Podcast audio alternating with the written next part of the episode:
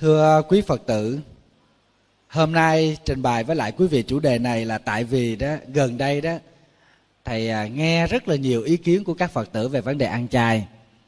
Qua sự chỉ dạy của các thầy mà mỗi thầy thì chỉ một kiểu, cho nên Phật tử không biết ăn chay làm sao cho đúng. Một cái cách ăn chay rất là bình thường Đức Phật dạy, nhưng mà khi các thầy trình bày lại thì mỗi thầy trình bày một khía cạnh, một góc độ, cho nên là Phật tử cuối cùng cũng không biết ăn chay như thế nào để gọi là đúng nghĩa ăn chay. Tại vì có người cho phép ăn trứng, phải không? Rồi có người cho phép ăn hành hẹ, củ tỏi. Thì Phật tử thắc mắc hoài, thầy cũng không biết làm sao mà thầy nói, không lẽ bây giờ đi giải thích hoài. Thư ngày nào các Phật tử gửi tới chùa cũng có một vài lá thư gắn liền tới vấn đề ăn chay. Cho nên hôm nay thầy xin phép được nhắc lại những cái chuyện nó cũ, thật là cũ, xưa, thật là xưa. Thì quý vị nào có biết rồi thì cũng ráng nghe, nghe thêm lần nữa. Còn vị nào chưa biết thì chúng ta tìm hiểu về cách thức ăn chay mà Đức Phật dạy qua các kinh điển và sau đó được các vị tổ trình bày lại. Còn các vị thầy giảng sư khác giảng đó thì thầy xin thưa là thầy không có dám đề cập tới. Thầy chỉ xin phép trình bày lại những cái vấn đề ăn chay mà được Đức Phật tuyên nói ở trong kinh điển và trong tam tạng kinh điển, ở trong đại tạng kinh. Thì quý vị nghe thì quý vị sẽ có một cái nhìn xác đáng về pháp môn ăn chay như thế nào. Vì thầy tin chắc rằng Đức Phật nói, chúng ta thực tập theo thì chúng ta sẽ đi đến kết quả cao hơn. Cho dù một ai nói mình nghe, mình thấy nó hay, nhưng mà hay nhất và tốt nhất vẫn là lời từ Đức Phật. Có một cái sự sự việc nó xảy ra đối với lại đời sống của Phật tử tại gia khi ăn chay. Vì người ta cho rằng ăn chay là thước đo của sự tu hành. Điều này chưa hẳn. Tại vì sao? Tại vì ăn chay không có thành Phật. Quý vị phải xác định một cách rõ ràng rằng ăn chay không thành Phật, nhưng muốn thành Phật phải ăn chay.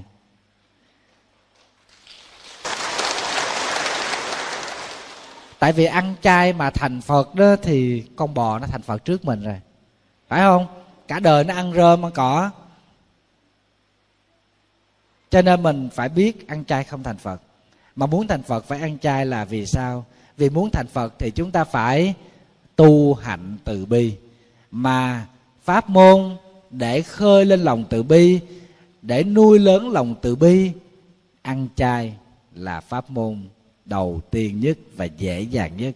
Cho nên muốn thành Phật, chúng ta phải thực tập ăn chay. Đây là một điều rất là rõ ràng. Nhưng mà các Phật tử đó thì sai lầm là cho ăn chay là cái thước đo để đánh giá sự tu hành của mình.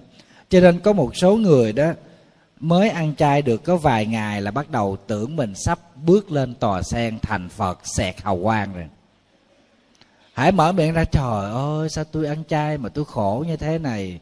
Trời ơi tôi ăn chay bấy lâu nay mà sao tôi không được bình yên. Ăn chay mà hung dữ như quỷ thì ăn chay làm gì, phải không? Ăn chay mà sân si nghiệp chướng không có bỏ thì ăn chay nó trở thành phản cảm. Người ta nhìn vô người ta thấy liền, người ta nói trời ơi cái bà đó bà tu gì, bà hú chứ tu gì. Hoặc là người ta nói là bà đạo đức giả. Quý vị đồng ý không? Cho nên ăn chay nó phải được đánh giá trên bình diện của sự phát tâm. Tức là mình phát tâm ăn chay mới là chính yếu, chứ không phải thấy người ta ăn chay cái ào ào cũng ăn chay. Bởi lẽ ăn chay ngon quá với lại đỡ tốn tiền. Con mấy vị Phật tử kể thầy nghe mà thầy mắc cười quá. Nó thưa thầy, con cũng đi công quả thầy. Một tuần con đi công quả sáu ngày. Con đi sáu chùa ăn chay, trời phải nói thích dễ sợ luôn. Ăn chùa này chùa kia chùa nọ. Chỉ có ngày chủ nhật về nhà nấu cơm cho con cái ăn thôi. Không có phát tâm ăn chay. Mà đi chùa ăn chay cảm thấy ngon là tại vì nó lạ khẩu vị, với lại cũng đỡ tốn kém. Con mình con con nấu ăn nó cực quá, cho nên con vô chùa con ăn.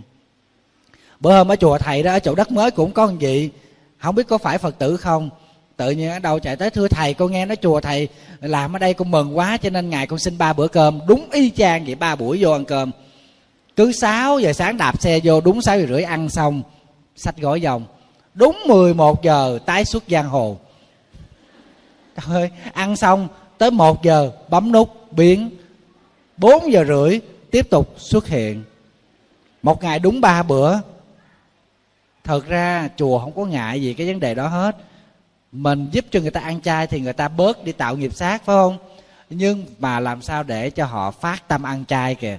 Chứ còn coi chùa giống như cái quán, mà quán miễn phí thì tội nghiệp chùa quá. Xong rồi cũng thấy ngại, cũng thấy ngại xong rồi gửi cúng chùa một triệu. Mà báo trước là ăn ba tháng. Cái mấy Phật tử nó trời, một triệu mà ăn ba tháng thôi tàn mạc rồi. Lỗ, phải không? Lỗ không? Thôi đừng có cúng đi, cứ tới ăn đi. Ăn chừng nào ăn, rồi chừng nào cảm thấy ngán rồi đi về. Mắc mớ gì tự nhiên đưa một triệu trả tiền cơm. Làm như chùa quán cơm và bao cơm tháng. Mà ăn tháng, như quý vị nghĩ coi, tháng có ba trăm mấy chục, ba trăm ba chục ngàn phải không? Quán nào dám lãnh ba buổi ba trăm ba chục ngàn. Chỉ có quán chùa thôi. Cái cốt yếu của ăn chay cho bền, ăn chay để tu tập trở thành một pháp môn, đó là sự phát tâm. Phát tâm thật chân chánh thì chúng ta ăn chay, chúng ta mới thấy nó nó an lạc. Chứ còn nếu không, xin lỗi quý vị, ăn chay nhưng mà nhiều khi cũng còn thèm. Thèm không? Không. Làm giọng ngon dữ trả lời không. Thỉnh thoảng cũng thấy thèm. Tại vì mình mới phát tâm ăn chay mình thèm lắm. Trừ khi nào chúng ta đã ăn chay lâu thì nó không thèm. Quý vị mà nó không thèm là quý vị đã ăn chay lâu rồi. Còn những người mà mới phát tâm ăn chay kìa, nói thiệt thèm tuốt luốt hết. Vì sao? Vì thầy từng ăn chay thầy biết. Mới vô ăn chay cũng thèm chứ.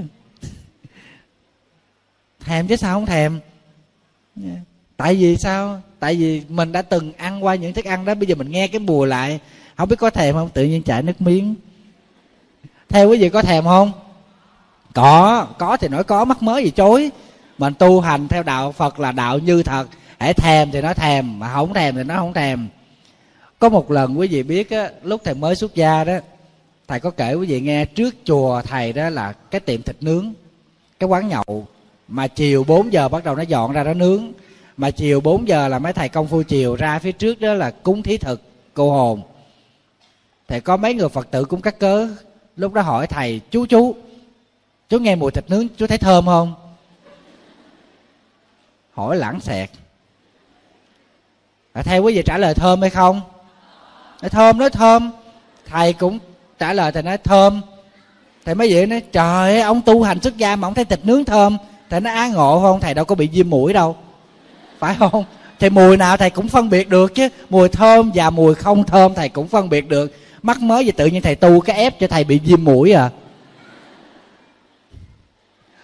Nhiều người khó chịu lắm nha. Gọi là thử đó. Lấy lửa thử coi, đốt coi sắc chảy không.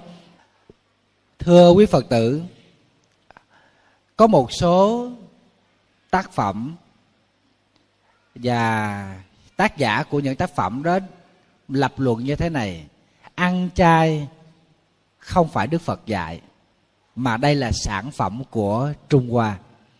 Tức là khi Phật giáo từ Ấn Độ truyền sang Trung Quốc đó, rồi các đại sư ở Trung Quốc mới bày ra vấn đề ăn chay.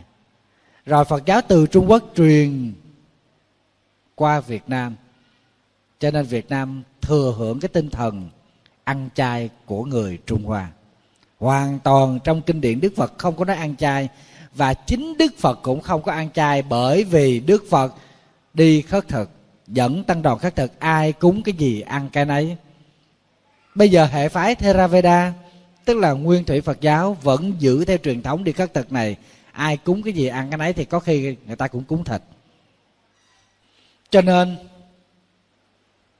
nó trở thành những cái mối nghi ngờ và gây ra tranh cãi giữa hai dòng truyền Phật giáo và Việt Nam, đó là Nam truyền và Bắc truyền.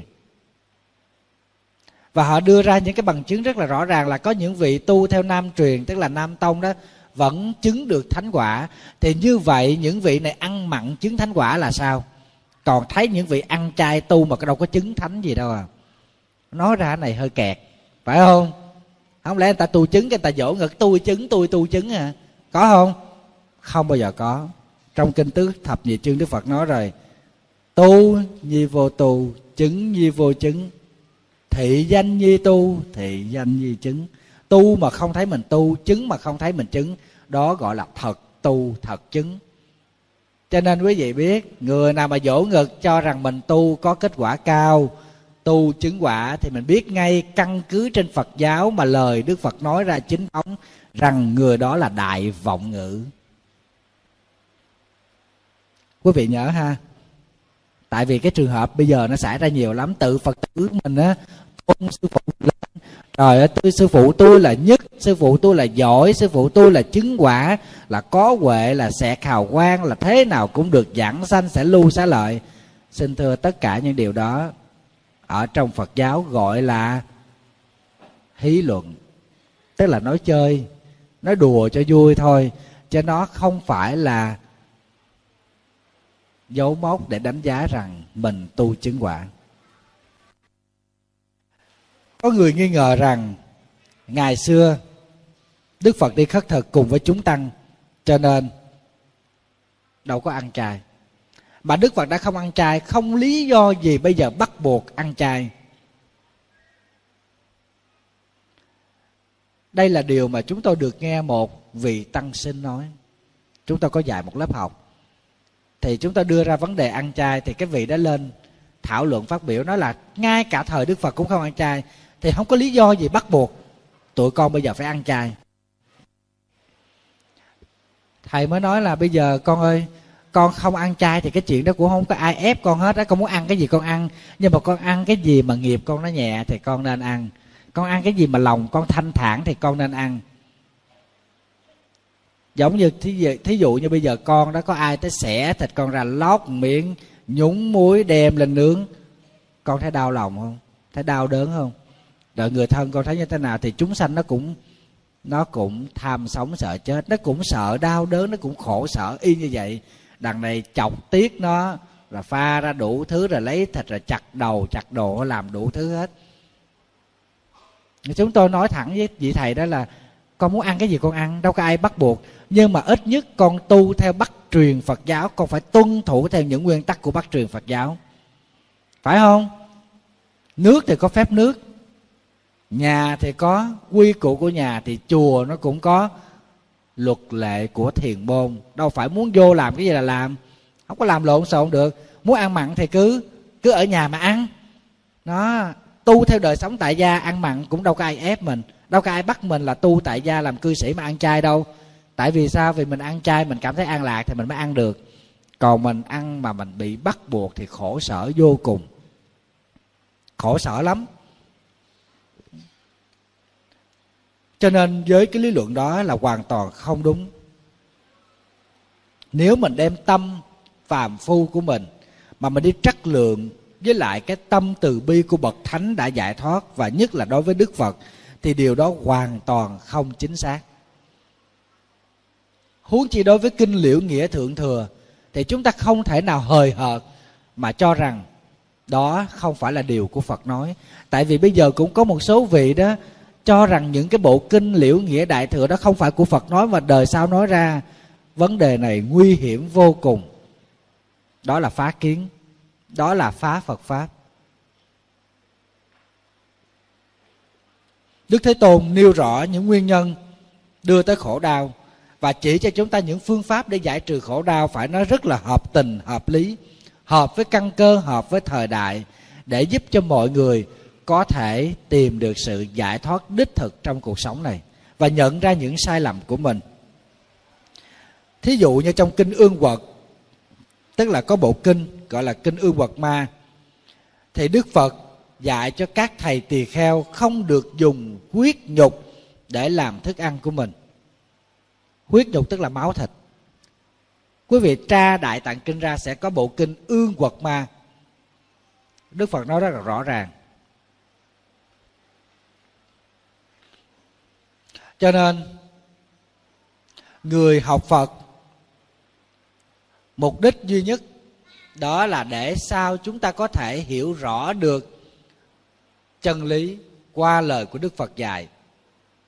Từ cái chân lý đó chúng ta đã được hiểu rõ, bắt đầu chúng ta thực tập. Đây là một quá trình không thể nào thiếu được đối với tất cả những người học Phật của chúng ta trong thời đại ngày nay. Một cái thời đại mà quý vị thấy mình đã đi qua những gian khó, những khổ sở nhọc nhằn, đời sống kinh tế khá hơn và tinh thần chúng ta được chăm sóc kỹ hơn. Mà khi tinh thần được chăm sóc theo kiểu trăm hoa đua nở hiện tại đó, quý vị rất là khó biện biệt đâu là chánh, đâu là tà. Và người nào dạy chúng ta tu đúng với tinh thần của Đức Phật và người nào dạy cho chúng ta theo tinh thần của tà môn dị đạo, khó phân biệt lắm.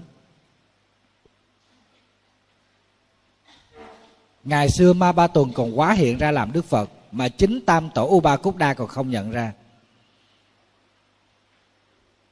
Tức là không nhận ra đó là Ma Ba Tuần hiện ra đúng y như Đức Phật cùng với một nghìn hai trăm năm mươi vị tỳ kheo đi ở bên bìa rừng, và ở bên đây ngài U Ba Cúc Đa phải quỳ xuống đảnh lễ, tại vì thấy bất chợt hướng về Đức Phật bằng cả lòng cung kính. Nhưng mà Ma Ba Tuần làm sao mà nhận được cái lễ bái của tổ, đâu dám, cho nên phải hiện lại làm nguyên hình là là ma vương. Cho nên quý vị biết ma và Phật khó phân biệt lắm, rất là khó phân biệt. Chúng ta phải có một cái công phu hành trì và có một cái niềm tin xác quyết vào chánh pháp.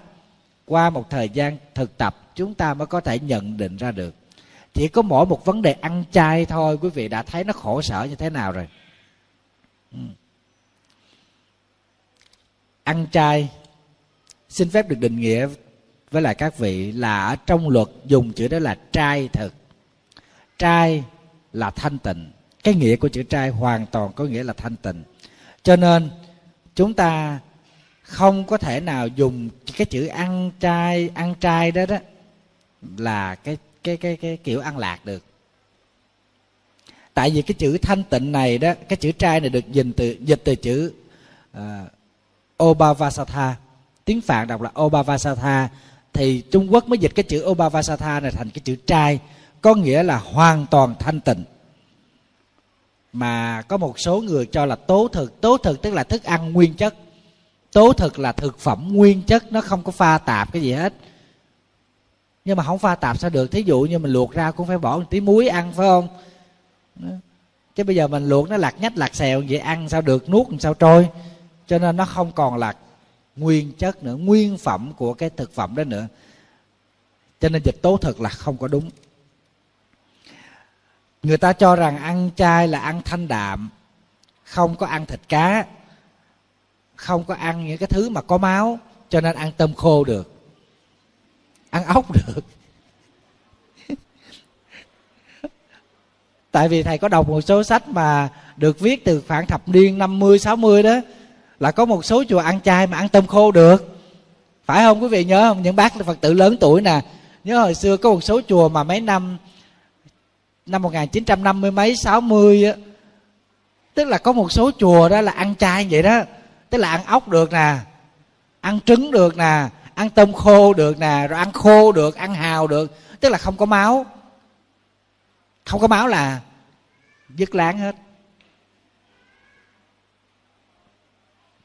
Không có đúng. Ăn thanh đạm, ăn thanh tịnh, tức là chúng ta không có dùng những thức ăn mà có máu. Rồi bằng sự sống, bằng thân phần của chúng sanh, cho nên sữa người ta còn không uống. Ăn chay đúng phép là sữa cũng không uống. Tại vì nó vắt sữa cũng là một phần của cơ thể chúng sanh. Quý vị coi những cái những cái đoạn video clip mà nó nó nó, nó quay lại cái cái cảnh mà người ta vắt sữa bò đó, thầy nghĩ rằng quý vị xem xong sẽ không bao giờ dám uống. Nó đau đớn vô cùng cho con bò. Phải nói nó vắt sữa xong là con bò đã hết sức gục xuống. Thì có nhiều người nói bò này là bò sữa, nếu mà không vắt sữa là là sữa đó nó cũng biến mất, rồi nó nó uổng phí đi. Cho nên nuôi bò để lấy sữa. Thấy tội nghiệp ghê. Vắt sữa con bò xong là con bò nó chết. nó không có chết mà nó cũng kiệt sức nữa. Mình thấy như thế nó tổn lòng từ bi quá, phải không? Đó. Con ếch là cái con mà chúng ta chặt đầu nó là thấy cái hình ảnh nó đưa tay lên đỡ dao là rõ ràng nhất trước. Như mình vậy đó, người ta nắm mình, ta đè mình xuống, người ta chặt tay chặt chân mình, mình chịu được không? Nhiều người nói thầy nói thấy gớm quá, cái con ếch, con nhái, con cá thì làm được, tự nhiên con ngựa mà thầy đi so sánh với với mấy cái con thú đó đè ra mà chặt đầu chặt tay chặt chân đó, lại giật móng lột da ra đó, nói nghe gớm quá. Nhưng mà về sự giải thoát và nghiệp chướng khổ đau, mình với con thú bằng nhau, đồng là chúng sanh, nhưng nó nghiệp nặng hơn cho nên nó làm súc sanh, chịu trong cảnh trầm luân. Cho nên chúng ta ăn những thức ăn không có sự cay nồng của thịt, máu và các thực phẩm khác. Ví dụ như cay nồng như là tỏi, hẹ, đồ vân vân. Thì ở trong Bồ Tát Phạm Võng nó nói năm thứ: hành, hẹ, tỏi, nén và hương cừ. Tức là năm thứ thực phẩm nhưng mà mang cái tứ mang cái cái tính chất là nồng, và cái nồng này là nó kích dục. Cho nên là chúng ta ăn, chúng ta nên hạn chế và tuyệt đối không có dùng. Cho nên ăn chay không hoàn toàn, với lại xuất phát từ nguyên thủy của nó là ăn những thức ăn mà không có máu.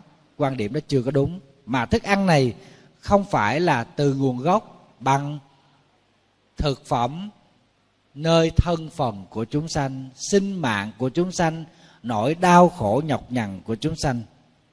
Phần đông chúng ta chỉ hiểu đại khái ăn chay là để tập cho tánh nết của mình nó hiền lương, hoặc giả là ăn chay để vượt qua được tai nạn, phải không? Bây giờ có thêm ăn chay để thi đậu,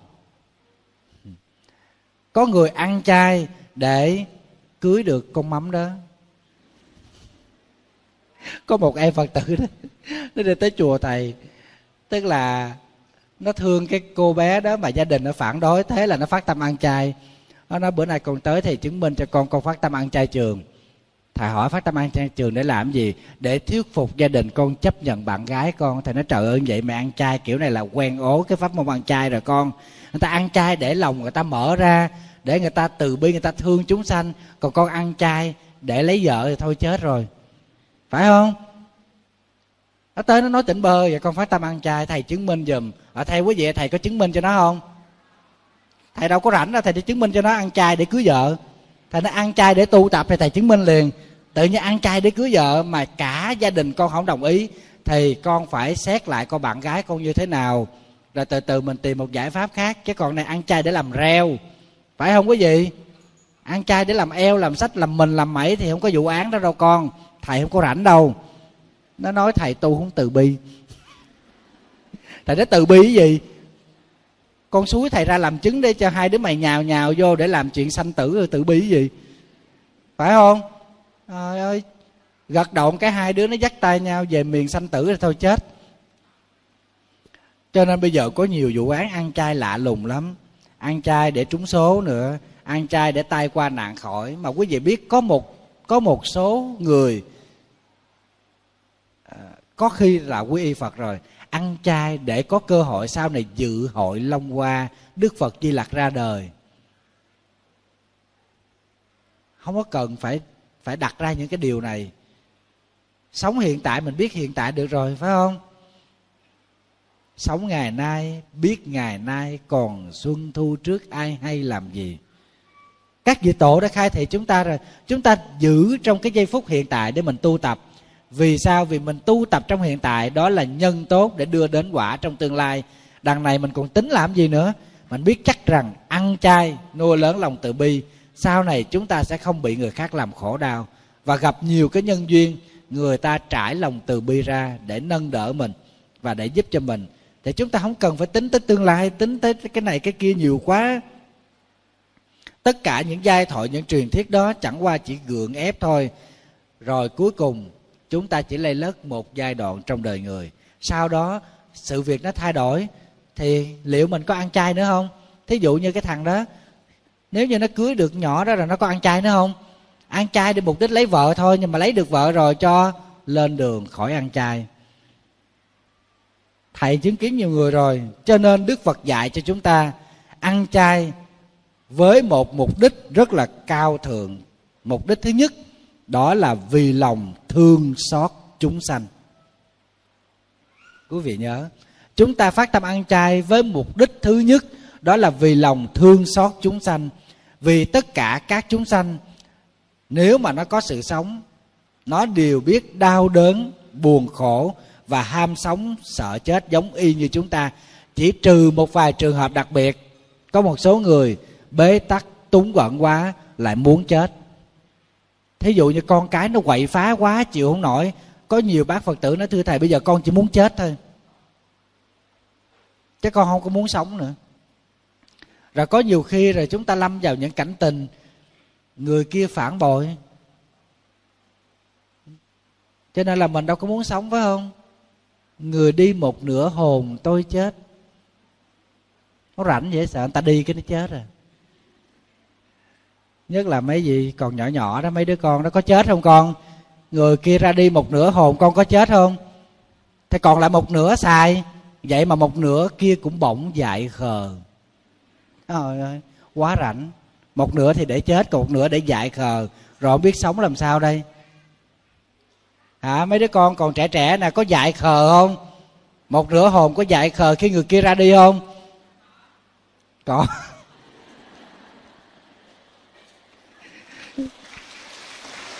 Thôi phát tâm ăn chay đi con, để người kia ra đi một nửa con không có dại khờ. Vậy mà cũng có mấy em Phật tử nó viết thư tới, nó nói: thưa thầy, con nói thiệt với thầy, con phát tâm ăn chay một năm, hỏi tại sao con chia tay được với thằng quỷ đó. Nó đèo còn mấy năm nay con mệt gần chết, nhưng mà không biết cách nào con dứt ra. Tự nhiên bây giờ nó có bồ khác, con mừng quá là mừng, con phát tâm ăn chay để tạ ơn trời Phật. Không lấy được cũng ăn chay, mà bỏ được cũng ăn chay.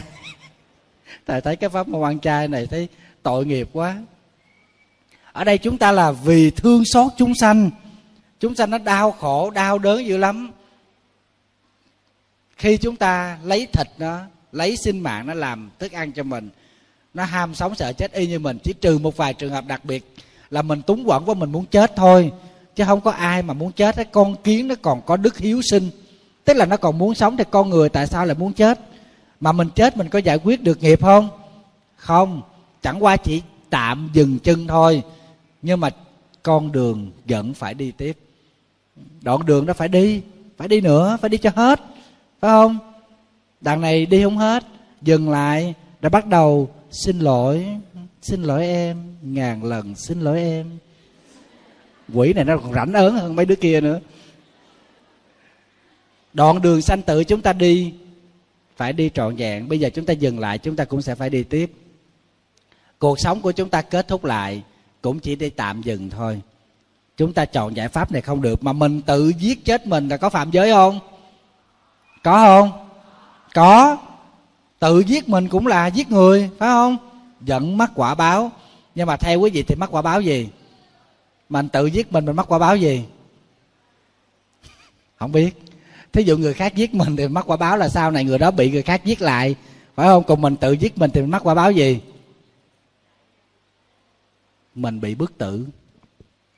Sẽ mắc quả báo mình bị bức tử, tức là bị người khác bức tới đường cùng và chết. Cho nên đừng có dại dột mà tự mình kết thúc nha. Nhưng mà trước khi kết thúc đời sống của mình đó, cũng phải kiếm thầy rồi giao lại sổ ngân hàng, đưa di chúc cho thầy, rồi muốn chết kiểu gì đó chết. Mình bị đứt tay một chút mình còn đau, phải không? Vậy mà đè người ta ra nhổ lông, cắt cổ, rồi chê máu đen máu đỏ nữa. Cắt xong rồi còn bỏ đậu xanh, bỏ nếp, bỏ gạo vô nấu lên rồi chấm muối ăn. Ăn rồi chê. Trời ơi, thầy thấy sao tội lỗi quá đó. Vậy đó mà mình đâm, chém, đập, thiêu, xẻ ra, rồi nướng nó, rồi lột da, rồi còn chê. Chê mập, chê ốm, chê dai, chê bở, chê xương nhiều, xương ít. Có không quý vị? Ở quê thầy miền Tây là xứ cá, quý vị biết không?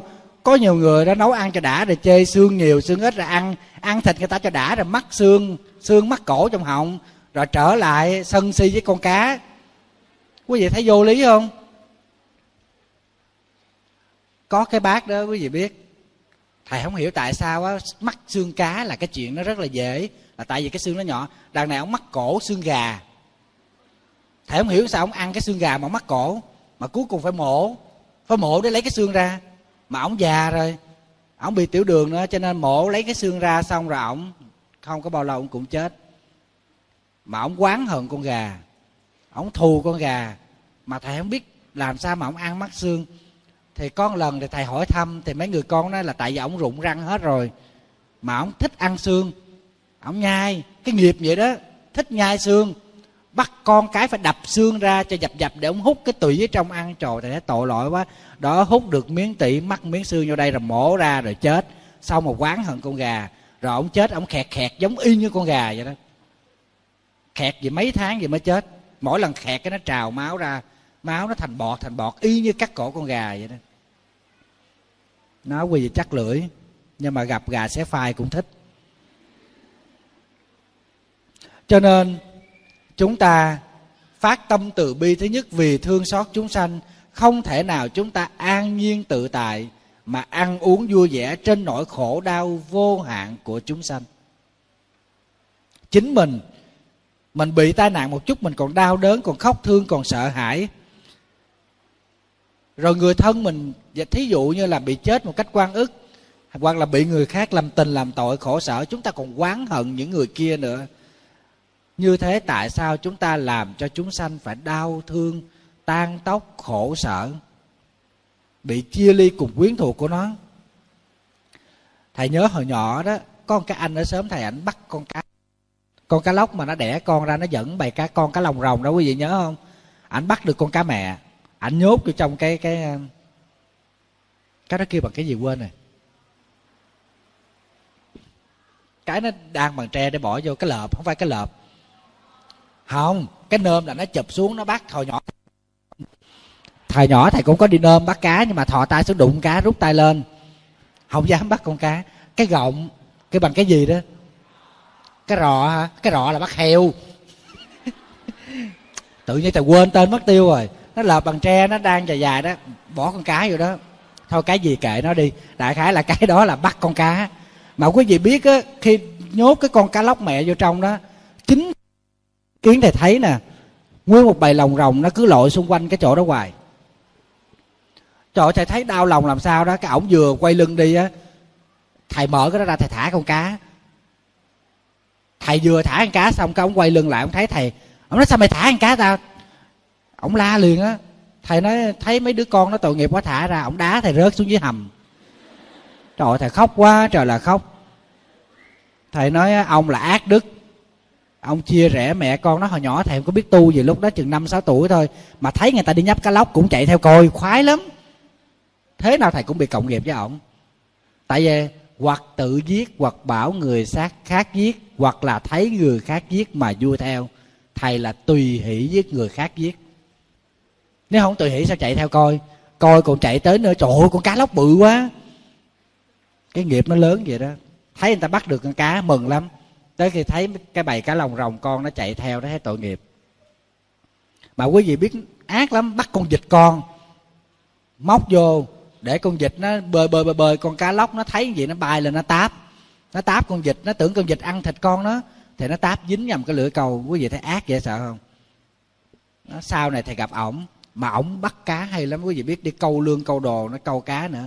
Thầy nói với ổng á, thầy nói hồi nhỏ ông bắt cá ông móc ha, móc á thế nào cũng mắc quả báo, là người ta sẽ móc vô cái miệng ông cho coi.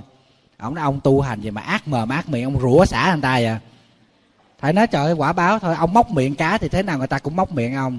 Mà đúng thiệt các quý vị biết. Ổng đi khơi khơi vậy, tự nhiên đi ngang cái dướng cái sợi dây, sợi dây kẽm ở trong cái nhà, nó móc ra sợi dây kẽm nó mềm như vậy, mà không biết sao nó móc vô cái môi ổng, nó giật ra tét con đường. Vậy mà làm độc, quý vị biết, nó làm độc thịt ổng độc mà. Phải đi mổ, đi xẻ vậy, cái mai lại, người ta sức môi hàm trên, ổng sức môi hàm dưới. Tại nó đó, móc miệng cá lóc, cho nên bị quả báo, không có chạy đâu cho khỏi hết. Cho nên Đức Phật dạy cho chúng ta nuôi lớn lòng từ bi, quý vị biết, không hề xê chạy. Mình phải thương xót những cái loài chúng sanh đó. Có nhiều người nói mình không ăn cái con thú nó tràn đầy mặt đất hết là chỗ đâu mình ở. Có nhiều người nói thầy vậy đó. Thầy nói nếu mà nó tràn thì nó tràn từ xưa tới giờ, trước khi con người mà mà mà lấn đất của nó rồi. Tại vì nó thể sống thì nó phải chết, phải không? Nó tự sinh ra thì nó phải tự diệt, tại vì đó là định luật. Nó cũng bị con khác ăn, hoặc giả là nó tự chết do bệnh tật, hoặc giả là nó già quá nó cũng chết. Đằng này lo dễ sợ, lo con thú nó sống tới khi mà nó tràn đầy mặt đất hết, nếu mình không ăn thịt nó, lo ghê vậy. Còn mình thì tạo tội đầy mặt đất hết, không tính. Thưa cùng đại chúng, trong Kinh Lăng Già, Đức Phật dạy cho Đại Huệ Bồ Tát một đoạn kinh nói về ăn thịt chúng sanh. Thầy xin phép được đọc cho quý vị nghe đoạn kinh này. Nói có sách mách có chứng à, chứ không có nói khơi khơi được. Trong Kinh Lăng Già, Đức Thế Tôn dạy như thế này: Này Đại Huệ Bồ Tát, những người ăn thịt đoạn hết hạt giống đại từ, ta xem chúng sanh luân hồi trong sáu nẻo, đời đời làm cha mẹ, anh em, chồng vợ, con cái lẫn nhau. Chúng sanh ăn thịt nhau toàn là ăn thịt lục thân quyến thuộc của mình. Nếu loài hữu tình mơ màng không biết, thường sanh lòng giết hại, làm cho nghiệp khổ thêm lớn, khiến nên mãi mãi bị lưu chuyển trong đường sanh tử, không bao giờ được thoát ly. Kẻ không ăn thịt sẽ được vô lượng công đức tụ. Nếu tất cả mọi người không ăn thịt thì không ai giết hại chúng sanh. Do có người ăn thịt tìm hỏi để mua, nên mới có kẻ vì cầu tài lợi giết chúng sanh để bán. Cho nên kẻ ăn thịt cùng người giết chúng sanh để bán thịt, cả hai đều có tội.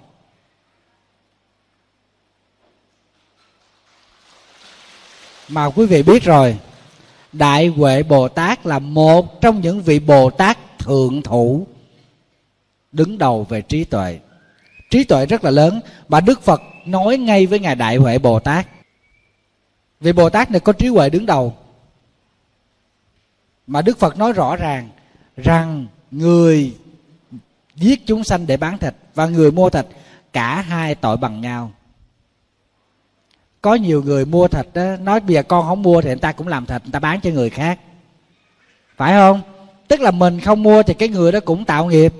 Cho nên con mua để con con ăn thịt là để con sống, để con khỏe, để con tu tập thôi. Nói như thế thì chưa có đúng. Tại vì không ăn thịt, chẳng lẽ là những người ăn chay rồi chết hết ráo hay sao? Ta cũng khỏe mạnh vậy. Và lý do thứ hai Đức Phật dạy cho chúng ta ăn chay, đó là tránh ác báo của nghiệp sát sanh. Bởi vì con người ta vì tham một miếng ngon cho nên mới tạo nghiệp sát hại. Do vô minh che lấp, không hiểu được lý nhân quả, cho nên gây ra tất cả những nghiệp sát, đưa đến khổ đau cho tất cả chúng sanh. Thì mình gây nhân nào, chúng ta sẽ thọ lấy quả đó. Theo lý nhân quả ở trong kinh, thì người tạo nghiệp sát chắc chắn sẽ đọa vào cảnh giới khổ đau, địa ngục, ngạ quỷ, súc sanh. Hoặc là tự mình giết, hoặc là xúi bảo người khác giết, hoặc là thấy người khác giết mà vui theo. Cả ba tội bằng nhau. Theo tinh thần của Bồ Tát là chúng ta gây ra cái nhân giết, hoặc là tạo duyên giết, hoặc là phương tiện cho người khác giết, tất cả cũng đều tội bằng nhau hết. Nói kiểu này chắc mấy người mà đang lưới, đang chài rồi chắc không có dám. Bây giờ nó có cả một cái công nghệ, nó dệt lưới để cho người ta đi bắt cá. Quý vị thấy những người đó giàu không? Giàu, giàu lắm. Nhưng mà rồi, của biển cũng phải trả lại cho biển, của đại dương cũng phải trả về cho đại dương. Thầy biết có những gia đình Phật tử của chùa thầy đó là làm nghề biển ở Phước Tỉnh, Phước Hải, họ giàu có lắm. Thầy nói thôi dừng lại đi con, dừng lại được rồi. Họ có cả một đòn ghe, quý vị biết. Họ không đi bắt cá nữa, bây giờ họ bán hết ghe, họ đem, họ làm qua cái nghề bán lưới. Mình không bắt cá, mình bán lưới cho người khác bắt. Nó còn tổ cha người ta bắt nữa, xúi người ta đi bắt, phải không? Thầy nói thôi con ơi, thôi chết à, cái này không có được, thôi ngưng đi. Bây giờ không có thiếu nợ thiếu nần, ai có nhà cửa rồi thì bây giờ già cả, thôi lo ngồi niệm Phật ăn chay mà làm gì. nó trời ơi, thầy đang làm ngon lành vậy, mai mốt đâu có làm được đâu, chừng vài bữa thôi. Không chịu. Thực chất bây giờ làm đâu nó cũng thua đó rồi, gây ra bệnh tật, rồi bệnh tật một lần tốn biết bao nhiêu tiền, rồi con cháu nó phá của, rồi nhà cửa gặp cái gì đâu không. Thầy nói rồi, của đại dương trả là đại dương, rồi một cái số ghe đó đưa cho con cháu mình bán cho nó, nó chưa trả tiền là bị chìm, rồi bị bắt nó, rồi cũng không có lấy tiền được, rồi bán lưới cho nó, nó nó không bắt được cá, rồi nó lấy gì nó trả, phải không? Tàu cũng bể, cũng bị người ta bắt rồi chìm, rồi đâu có tiền trả, cuối cùng cũng tiêu hết. Cho nên chúng ta tránh được nghiệp sát sanh thì nó sẽ giảm bớt nạn binh đao. Trong Kinh Niết Bàn, Đức Phật nói như thế này: tội sát sanh có ba bậc, thượng trung hạ. Nghiệp sát bậc hạ là giết từ loài kiến cho đến loài bàng sanh.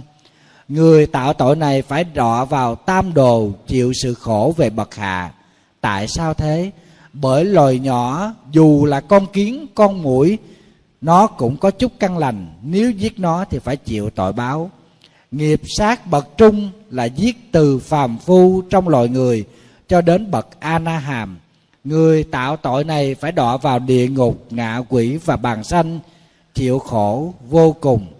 Nghiệp sát bậc thượng là từ giết cha mẹ cho đến bậc A-la-hán Bích Chi Phật. Người tạo tội này phải đọa vào đại địa ngục A Tỳ, chịu khổ vô lượng vô biên kiếp. Đây là nguyên một đoạn kinh được chép ra ở trong Kinh Niết Bàn, mà quý vị thấy Đức Phật nói thì không thể nào sai chạy. Một con kiến, con muỗi nó cũng có tánh biết, và nó cũng là một vị Phật ở tương lai.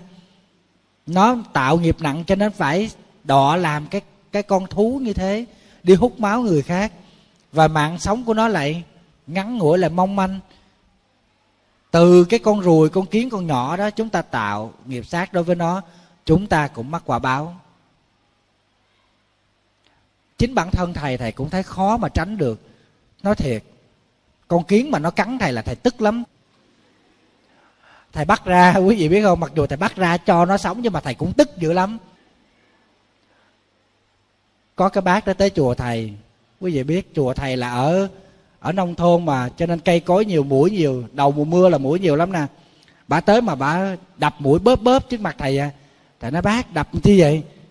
Bà nói ai biểu nó cắn con chi? Nó cắn đau là con đập nó, nó hút máu con là con đập nó lại, con lấy máu nó lại. Rồi bà hung dữ dễ sợ. Bà nói nó cắn con cho nó cắn mà, nhưng mà với điều kiện cắn không được đau nha. Mày cắn đau thì mày phải chết. Bà nói mà bà nghiến răng vậy. Bà nói mày cắn đau là mày phải chết, mà bà đập một cái bóp vậy. Thầy nói á, không biết nó có chết không, chứ thầy thấy là ngay chỗ đó nó in dấu năm ngón tay rồi, phải không? Đập một con muỗi kèm với tâm sân si như vậy, quý vị biết nghiệp chướng nó nặng cỡ nào không? Nặng vô cùng. Cắt cổ một con gà, bán cháo gà, chẳng qua chỉ vì mưu sinh, tội nó còn nhẹ hơn là đập một con muỗi mà đập cho mày chết nè. Trời ơi, đập mà còn đập mà đè bẹp nó xuống cho máu nó xì ra. Có lấy lại giọt máu đó không? Không, mà cũng đập. Cái nghiệp sát nó lớn lên từ ở cái chỗ phát thêm cái tâm sân si nè. Cho nên quý vị thấy đó, chúng ta vì sợ tránh quả báo sát sanh cho nên chúng ta không tạo nghiệp sát. Quý vị biết lạ lùng lắm, mới thấy được cái nghiệp sát của mỗi người. Hồi đó đó, ở Đại Tòng Lâm, các thầy học nội trú năm chín mươi đó, đi làm cái gì cũng đi cả đoàn vậy, các thầy mười mấy hai chục thầy. Rồi đi vô rừng chặt cây, chặt cây chặt củi vậy làm. Mà quý vị biết không, ở trong rừng ở miền Đông nó thường hay có con gì? Đúng rồi, con dắt. Con dắt nó còn ghê hơn con đĩa nữa, nó hút máu. Vậy mà trong cái tổ của thầy đi, không ai bị, có mình ông thầy đã bị bị dắt cắn. Rồi xong đi xuống ruộng làm, không ai bị đĩa đeo, có mình ổng bị đĩa đeo. Rồi đi xuống dưới biển tắm á, không ai bị cá cắn, có mình ổng bị cá cắn. Tức là con mình ổng mà ổng đi đâu cũng bị á. Thầy nói liền, thầy nói ông này đời trước làm đồ tể, cho nên là đời này gặp con gì nó cũng xử ổng hết. Mà quý vị biết á, lạ lùng lắm. Tới giấc trưa đó mấy thầy mệt ngủ, văng võng ngủ ở trong rừng cây á, rừng tràm á, Thì trong cái gốc cây, một cái gốc cây đó là văng nhiều cái ổng lắm, tự nhiên cái ổ kiến vàng ở trên rớt xuống trúng ngay ổng, nó buông nó cắn ổng. Người ta kế bên nó không rớt, nó rớt ngay trúng ổng thôi. Rồi ổng ăn á, ổng ăn bánh kem á.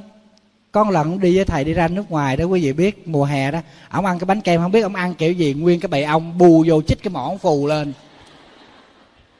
Không ai bị, có mình ổng mà người ta ngồi nguyên nhóm các thầy ngồi vậy, tự nhiên bầy ong bu vô chích ổng, trời ơi. Cái miệng của ổng nó kênh lên, rảnh lên rồi thấy, thấy thương lắm.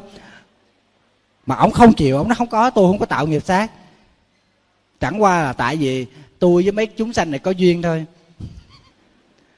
Mình biết ngay cái người đó là cái người tạo nghiệp sát rất là nhiều đối với những chúng sanh này. Cho nên bây giờ nó chiêu cảm tới, bao nhiêu người ngồi đó không chích mà người ta cũng ăn giống y như ổng, người ta không bị. Nó bu vô nó chích, trời ơi, cái miệng ổng sưng rảnh lên, quý vị biết bốn năm con ong nó bu vô nó chích mà. Ổng phải lấy cái áo ống chùm cái đầu ổng lại, mà ổng chạy đi mà nó còn bay theo. Trong khi ở đây mình cầm cái bánh mình dụ thì nó không bay tới. Rõ ràng là nó nghe cái mùi đường, cái hương hoa đó, nó bay tới nó hút mật, ong rừng mà. Nó bay tới, nó bay chích ngay cái miệng ổng, tại ổng ăn cái bánh kem mà nó chích ngay cái miệng ổng luôn. Để tránh quả báo, cho nên chúng ta tuyệt đối không sát hại sinh mạng chúng sanh. Quả báo ở đây đó, nó còn đem tới cái bệnh tật. Người mà yểu thọ là biết chắc là người đó đời trước ăn thịt chúng sanh nhiều lắm, ăn mà còn chê khen nữa. Giống như cái chị đó, chỉ làm dâu cái nhà đó, chị nói con khổ lắm thầy, con ăn chay mà con phải nấu cho má con ăn, má chồng đó. Mà chồng con tội nghiệp cứ năn nỉ con hoài, thôi chiều mẹ đi em. Mà phải mua con cá về đập đầu trước mặt bả, bả mới chịu ăn, kỳ dư bả không ăn. Mà bả không ăn á, là bắt đầu bả làm núng, làm bệnh. Bả làm nhõng nhẽo lên, bả bệnh lên, à, mà thở không ra, khổ quá, con dâu này dâu chua. Rồi đem đi biêu riếu nói cùng hết, anh chồng phải năn nỉ. Mà năn nỉ á, mẹ thì mẹ nói cái mặt của mày tao đẻ ra nuôi tới lớn, bây giờ mới biết mặt mày, mày sợ vợ, mày thương vợ hơn thương mẹ. Chỉ nói con khổ lắm thầy, con không biết phải làm sao. Nó còn đi mua thịt về đó, trước khi nấu đó là mẹ con phải đem tới cho mẹ con coi là miếng thịt này là miếng thịt mới, chứ không thôi là mẹ con nói thịt này là thịt nó ướp nước đá ngày hôm qua. Trời, bà ác vậy đó, bảy mươi mấy tuổi rồi. Trời ơi, cái chị này chị nói chị không biết chị làm cái nghiệp gì mà chỉ có một bà mẹ chồng mà ác tới cái mức như vậy. Mà chị nói không có thiếu một bữa cơm nào, một ngày hai bữa nóng nấu cho bà ăn, dọn riêng cho bà, bà ăn xong rồi xuống rồi vợ chồng mới ăn. Mà bà nói con ăn chay, mà thức ăn nó mà dư mà con lén con đem cho là bà chửi chết. Bà nói đồ thất đức, nó phung phí, tiền làm không mệt mà chồng mày cài không mệt, mà cho nên mày phung phí mày mua vậy. Cho nên nó bà bắt con phải ăn. Con năn nỉ chồng con là con để dành thôi, chồng con ăn giùm đi, chiều và ráng ăn cho hết đi. Nó ông chồng ăn riết giờ ông một trăm mười lăm ký. Chỉ năn nỉ chồng chỉ là phải ăn cho hết, tại ăn không hết là bà ép, bà mẹ chồng là ép người con dâu là phải ăn, không có được đem đổ, cũng không được đem cho. Bà phát hiện ra là bà chửi, bà rủa. Thầy nói cái chị này đời trước là chắc là vừa bóp cổ bà này nè, mà vừa le lưỡi ra rồi quẹt ớt luôn.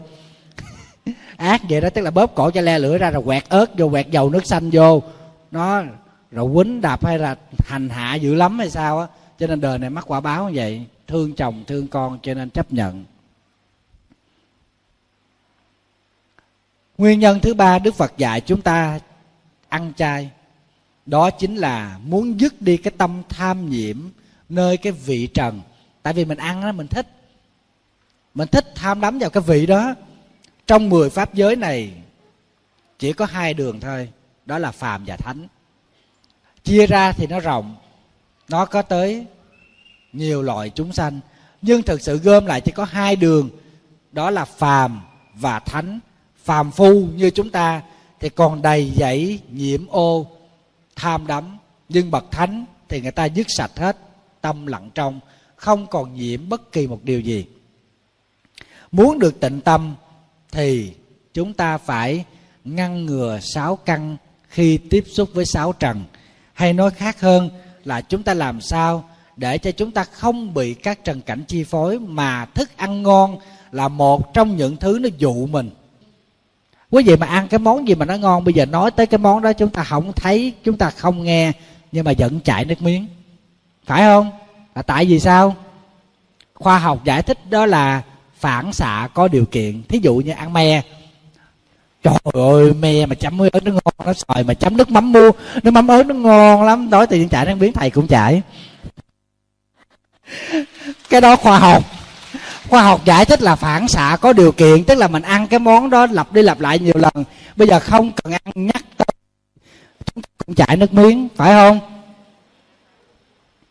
Cho nên hồi xưa đó Tào Tháo đó dẫn binh đi đánh đó, mà đi qua cái vùng đó nó khô hạn, nó khác, Tào Tháo mới dùng một cái kế nói rằng phía trước mặt là một rừng mơ.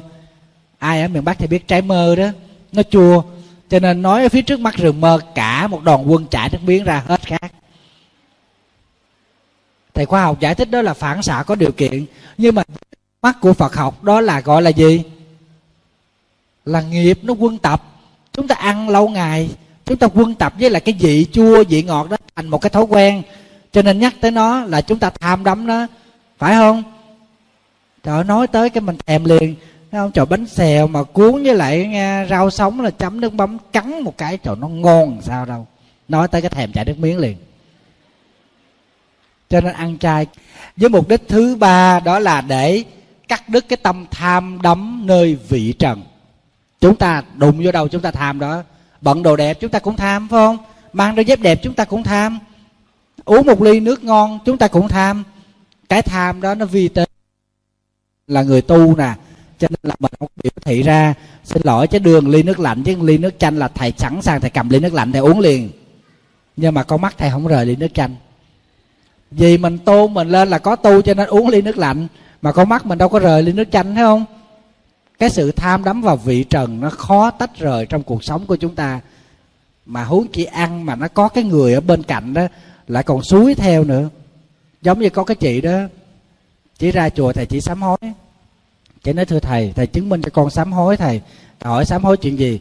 Chị nói con ăn chay mà hồi chiều hôm qua con cầm lòng không đặng, thằng con của con nó mua chân gà chiên về, con nghe cái mùi chân gà với cánh gà mà chiên con chịu không nổi, thế là con ngồi xuống con ăn với nó, bóc mấy cục cơm nguội, ăn xong rồi con lên con lại Phật con sám hối, giờ con cầu thầy chứng minh. Nó ăn chay trường đó mà nghe cái mùi chân gà với cánh gà chiên thèm chịu không nổi. Sự tập quân tập vào trong cái, cái vị trần này lâu ngày rồi. Thì quý vị biết ở đây đó có một vấn đề xin phép được thưa lại rằng một vài vị đó chủ trương rằng ăn chay đó với ăn mặn nó có sự so sánh giữa hai truyền thống tu tập Bắc Tông và Nam Tông. Họ cho rằng các vị Nam Tông đó ăn mặn tại sao vẫn chứng thánh quả? Tại vì ăn mặn nó không thanh tịnh.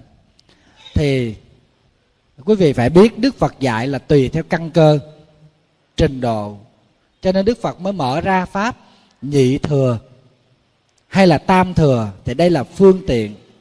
Đối với lại chư tăng thời Đức Phật, Đức Phật dạy rằng ăn thức ăn mà gọi là thức ăn sạch thì tạm dùng. Thức ăn sạch đó gọi là ngũ tịnh nhục, tức là năm thứ thịt sạch: giết, không thấy giết, không nghe giết, không nghi giết, thịt con thú tự chết, hoặc là thịt con thú đó nó bị con thú khác ăn còn dư lại. Đó là Đức Phật dạy ngũ tịnh nhục cho chư tăng thời Đức Phật. Và Đức Phật nói tốt nhất không được ăn thịt của chúng sanh. Nhưng mà khi Đại Thừa Giáo phát triển thì Đức Phật lại triệt để cấm dùng đồ ăn huyết dục, như ở trong Kinh Lăng Già mà thầy đọc một đoạn cho quý vị nghe lúc nãy. Đức Phật dạy cho Bồ Tát Đại Huệ đó. Vì lẽ mất lòng từ bi, mất đi cái tâm bình đẳng là gây ra cái nhân sanh tử luân hồi. Cho nên ở trong Kinh Lăng Nghiêm, Đức Thế Tôn còn khuyên chúng ta là không được dùng những đồ làm bằng da của súc sanh. Bởi vì chúng ta thọ dụng thân phần của chúng sanh là chúng ta còn mắc nợ nó, huống chi là ăn thịt. Cho nên một bữa nọ thầy có thấy cái thầy kia mang dép da, mang dép bằng da nha, thầy còn nhìn thấy cái sợi lông con bò trên cái da đó nữa. dài chứ không phải mang đôi dép, mang đôi dài.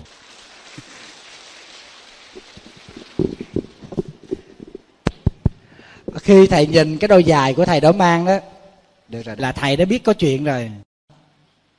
Thầy nhìn nhìn đôi dài, thầy không nói tiếng nào hết trơn. Cái thầy lên tiếng liền, thầy nói của cái bà bác kia, bà mua cho tôi mang bữa nay thôi cho bà vui, chứ mai tôi không có mang nữa. Nhìn thấy ông nhìn là tôi biết rồi. Thầy, thầy mới nói tôi đâu có nói tiếng nào đâu, tôi chỉ nhìn thôi. Tôi thấy ông mang đôi dép đẹp quá, tôi nhìn thôi. Tôi định hỏi coi tiệm nào bán để tôi đi đến đó tôi coi hàng. Ông nói bao giờ thì ông mới bỏ được cái tật nó móc. Thầy nói nó móc gì, tôi nói ngay mặt ông chứ nó móc gì. Tu hành mang dép da. Tôi hỏi ông nè, ông mang được đôi dép da này thì bây giờ một bà già khác bà sắp chết, bà bưng tới một tô cháo lòng, ông ăn không? Ông ăn cho bà vui ha. Là xong là ông với bà đó thọ nghiệp với lại mấy cái con thú mà người ta làm thịt làm cháo lòng nữa. Thầy là gặp cảnh là thầy xử liền, không có để cho ổng suy nghĩ gì hết nữa. Ổng mới hỏi chứ bây giờ ông nghĩ làm sao? Một bà già bảy mươi tuổi bà mua cái đôi dép này, đôi dài này đi từ nước ngoài đem về đây, tôi không mang thì tôi phụ lòng.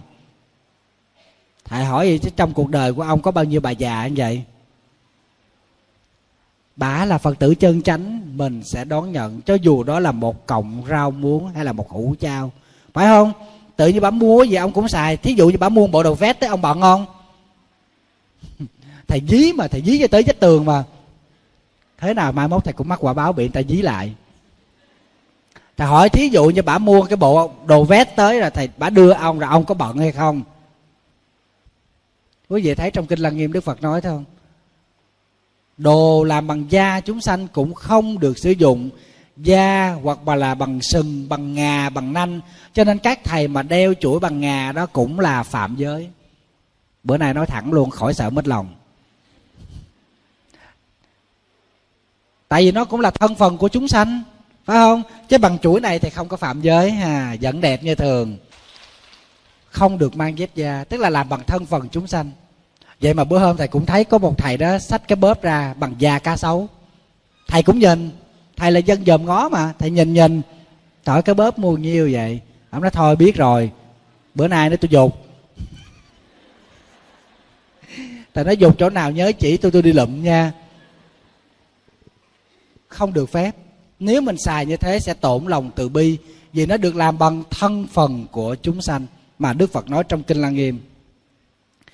Thì trong Kinh Ương Quật Ma lúc nãy thầy có nói đó, Đức Phật dạy với là Bồ Tát Văn Thù rất là rõ ràng nha. Thầy xin phép được đọc một cái đoạn kinh này cho quý vị nghe. Đoạn kinh này nó dài cái khoảng ba trang, quý vị nghe được không?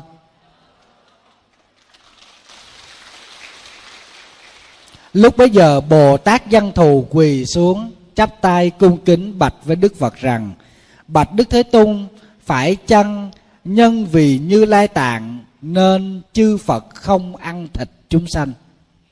Bấy giờ Đức Phật bảo: Này Văn Thù, tất cả chúng sanh từ vô thị đến nay sống chết luân hồi, từng cùng làm lục thân quyến thuộc, thay đổi vô thường, cũng như trò hát, thân mình và thân loài khác đồng là chất huyết nhục. Vì thế nên chư Phật không ăn thịt. Lại nữa, chúng sanh giới tức là ngã giới, thịt của loài khác chính là thịt của mình, nên Như Lai không ăn thịt. Này Văn Thù, như con bò tự chết, người chủ dùng da nó làm giày dép, đem bố thí cho người giữ giới. Như bậc giữ giới không thọ, tức là pháp tỳ kheo. Nếu thọ trì, tuy không phải phá giới, song thiếu tâm từ bi, cho nên không thọ dụng thân phần của hữu tình chúng sanh, tức là lần lượt lìa nhân duyên sát sanh vậy. Quý vị thấy đoạn kinh này, Đức Phật trả lời rõ ràng cho Bồ Tát Văn Thù, cũng là vị Bồ Tát thượng thủ về trí tuệ đệ nhất. Sở dĩ các Đức Phật không ăn thịt chúng sanh là vì nhận ra được rằng mình với chúng sanh đồng với nhau làm quyến thuộc. Ăn máu thịt của nó là ăn chính máu thịt của mình, cho nên không thể nào ăn thịt chúng sanh.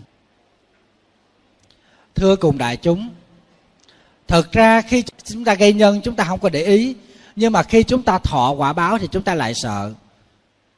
Chúng ta mắc quả báo rồi, vì chúng ta tham đắm vào thức ăn thịt của chúng sanh, chúng ta không tách ra được. Bây giờ mắc quả báo chúng ta sợ. Thí dụ như bệnh nhiều chúng ta sợ. Có một chị Phật tử ngày qua tới thăm thầy, nói thưa thầy, con lúc nào con cũng lo, con sợ hết. Thầy hỏi lo gì? Nói sao tự nhiên con thấy bạn của con nó bệnh nhiều quá, con lo một ngày nào đó con bệnh, con bỏ chồng con của con lại. Thầy nói coi chừng con chết trước khi con bệnh. Thầy lo kiểu đó là chết. Mình biết rồi, mình bệnh là nguyên nhân từ sát sanh hại vật, thì bây giờ mình cải thiện cái cái nhân đó từ từ đi, cải thiện cái nghiệp từ từ bằng cách phóng sanh hay bố thí, mở lòng từ bi ra đối với tất cả các chúng sanh, thì chúng ta sẽ bớt đi cái nghiệp này. Chứ còn lo sợ là không được. Mà thịt chúng sanh, quý vị nghĩ mình dám ăn thịt sống không? Chỉ có một số người người ta ăn thịt sống thì gớm quá, chứ còn mình là thịt đó phải ướp không? Ướp tiêu cho cay, ớt cho cay, sa tế cho cay, củ hành củ tỏi nó hôi cỡ nào mà ướp vô trong đó để nó bán đi cái mùi tanh của thịt, chúng ta mới dám ăn. Chứ bây giờ dám cắt miếng thịt đó chúng ta ăn không? Chỉ có sư tử cá sấu rồi nó mới ăn thịt kiểu đó, phải không? Còn mình là phải đem ướp đem đồ, cho nên quý vị căn bản cũng không dám ăn thịt. Chỉ có một số người, một số chủng tộc dân nào đó, nó cắt thịt cá ra rồi nó cầm nó cắn nó ăn tại chỗ, trời thấy gớm quá. Giống như cái vị Phật tử đó tới kể thầy, nói là bữa nào cái người đó sẽ dẫn cái người chị ra nhờ thầy khuyên giùm, tại vì cái bà chị này đó là bà ăn thịt sống. Thầy hỏi ăn thịt sống là ăn sao? Bà nó mua thịt về là bà cắt ra, bà cầm bà ăn tại chỗ. Trời ơi, thầy nói bà này bà ăn sao giống, không giống con người nữa. Mà ở nhà ai nói là bà chửi. Tại vì bà làm ra tiền, bà nuôi cả dòng họ, cho nên bà chửi không ai dám nói hết. Người nắm kinh tế người đó có quyền, phải không? Đây là một vấn đề hết sức tế nhị. Thì mấy người em đó mới nói tụi con thấy chị, tụi con sợ lắm. Tụi con thấy chị càng ngày càng hung hăng ra, chị ăn thịt đó cho nên chị hung hăng ghê lắm. Mà không cần chấm nước mắm, không cần gì, bà cầm bà cắn bà đê lên miệng bà ăn như. Trời, con thấy con gớm quá là gớm.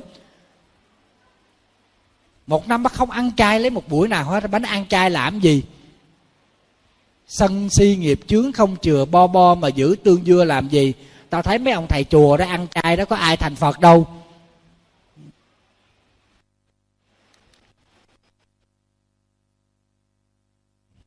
Trong bộ sách Cảm Ứng Ký, ngài Đạo Tuyên Luật Sư là một vị thánh tăng đời nhà Đường ở Trung Quốc, gương mẫu về luật, có viết một đoạn như thế này, xin phép được đọc quý vị nghe, lời văn nó hay lắm. Thuở Đức Như Lai còn ở đời, một hôm ngài phóng ánh sáng lớn bảo các chư thiên rồng trời người quỷ thần rằng: sau thời chánh pháp diệt tận, có nhiều thầy tỳ kheo chấp theo giáo tích tiểu thừa của ta, không hiểu ý nghĩa của luật tỳ ni, bảo rằng ta cho các sa môn ăn thịt. Vì thế trong Tăng Già Lam hiện ra cảnh tượng sát sanh cũng như lò thịt. Lại có các vị tỳ kheo mặc đồ tơ lụa, gần gũi nơi quán rượu dâm xá, không học ba tạng, chẳng giữ cấm giới, làm cho đạo pháp của ta ngày một suy di, thật đáng thương xót. Nên biết lòng từ vô lượng kiếp đến nay, ta tu Bồ Tát hạnh đã xả bỏ đầu mắt tủy não, vì tâm từ bi không thương tiếc thân mạng để bố thí cho các loài hữu tình. Có lẽ nào lại bảo đệ tử của mình ăn thịt chúng sanh ư? Ta nhập Niết Bàn rồi, các tỳ kheo thay thế ta làm thầy của trời người, dẫn dạy hữu tình, khiến cho đắc đạo quả. Có lẽ nào bậc thiên nhân sư mà lại ăn thịt của chúng sanh ư? Khi ta mới thành đạo, tuy trong luật có mở ra cho ăn năm thứ tịnh nhục, nhưng đó không phải là thật, mà là thịt của bốn loài, mà là thịt do sức thiền định bất tư nghị của ta biến hóa ra. Trong các kinh Niết Bàn Lăng Già, ta không cho người trì giới ăn thịt. Nếu có tỳ kheo mà bảo rằng trong tỳ ni giáo Phật cho ăn cá thịt, cho mặc tơ lụa, đó là lời của ma nói, là phỉ báng Như Lai. Quý vị thấy rõ ràng rằng ngũ tịnh nhục đó cũng do thần lực của Đức Phật biến hóa ra. Đức Phật nói rõ ràng, chứ không phải là của người khác đem tới nữa. mà do Đức Phật biến hóa ra. Mà ở đây nói rõ ràng là hiện nay trong Tăng và Lam sau này đó hiện ra những cảnh tượng sát sanh như lò hạ thịt. Quý vị biết thầy có đi dự một cái lễ dân y công đức ở một ngôi chùa ở miền Tây. Xin lỗi quý vị, thầy không có được, không dám nói tên của ngôi chùa này. Và ngôi chùa đó thì không có ăn chay. Chính thức thầy được biết là ngôi chùa đó làm thịt hai con bò, sáu con heo để đãi cho dân làng ở đó ăn hai ngày, hai đêm. Thầy không tưởng tượng nổi. Mình mới thấy lời của Đức Phật nói cách đây mấy ngàn năm bây giờ nó chính xác vô cùng không? Vì thế trong Tăng Già Lam hiện ra cảnh tượng sát sanh cũng giống như lò thịt.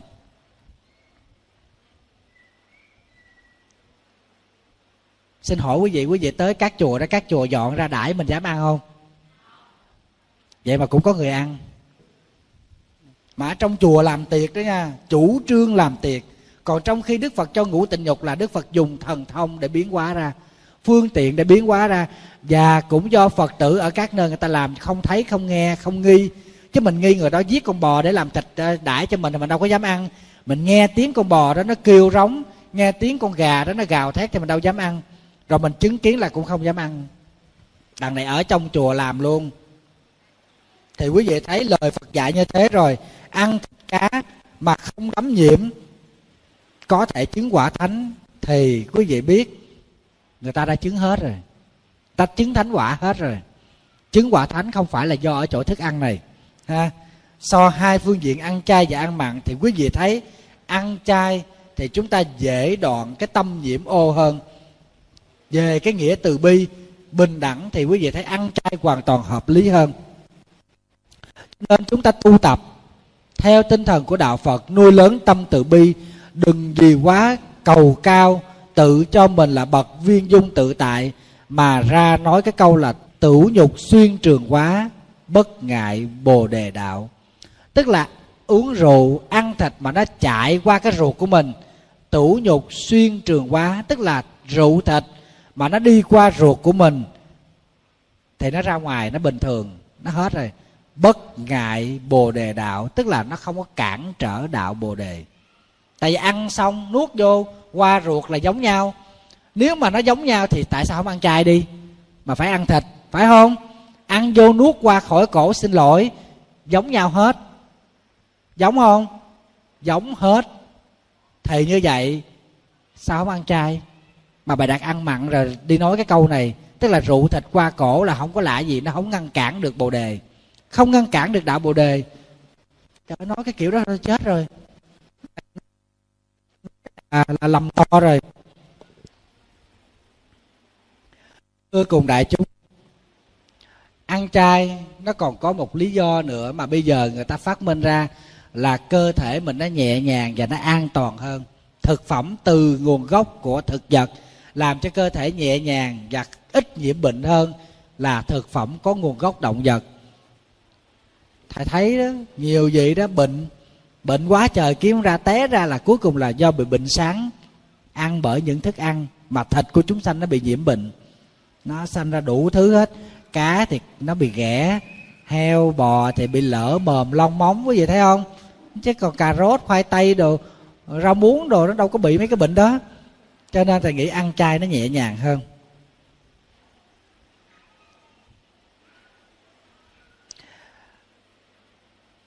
À, ở trong luật đó thì cái này nói ra nhiều nữa thì nhiều khi nó nó không có sức thuyết phục cao, tại vì nói một cách khách quan. Nhưng mà ở trong luật nói máu thịt của chúng sanh đó là chất quế trượt. Hơn nữa những cái con thú mà nó bị giết đó thì nó sanh ra cái lòng uất hận. Mà quý vị biết khi nó uất hận lên thì cái độc tố ở trong người nó dâng cao lên. Cái này là khoa học giải thích rất là rõ, mà ngày xưa trong luật Đức Phật đã nói rồi. Tức là khi nó bị chết thì có phải là cái khí độc nó dâng lên không? Uất hận mấy những vị nào mà mà mà mà mà hoạt động ở lĩnh vực y học nó sẽ biết, khi mà mình tức giận lên thì máu của mình nó sẽ dâng nhiều độc tố trong máu của mình, và cái hơi thở của mình nó cũng có nhiều độc tố. Thì quý vị nghĩ coi, mình đánh đập cái con thú đó để mình cắt cổ nó mình ăn, thí dụ như con dê, nó đập nó cho nó đổ hết mồ hôi nó mới hết ra cái mùi. Rồi mình làm mới ăn thịt. Quý vị thấy tàn nhẫn không? Ăn thịt người ta trước khi cắt cổ lấy máu người ta còn đập người ta nữa.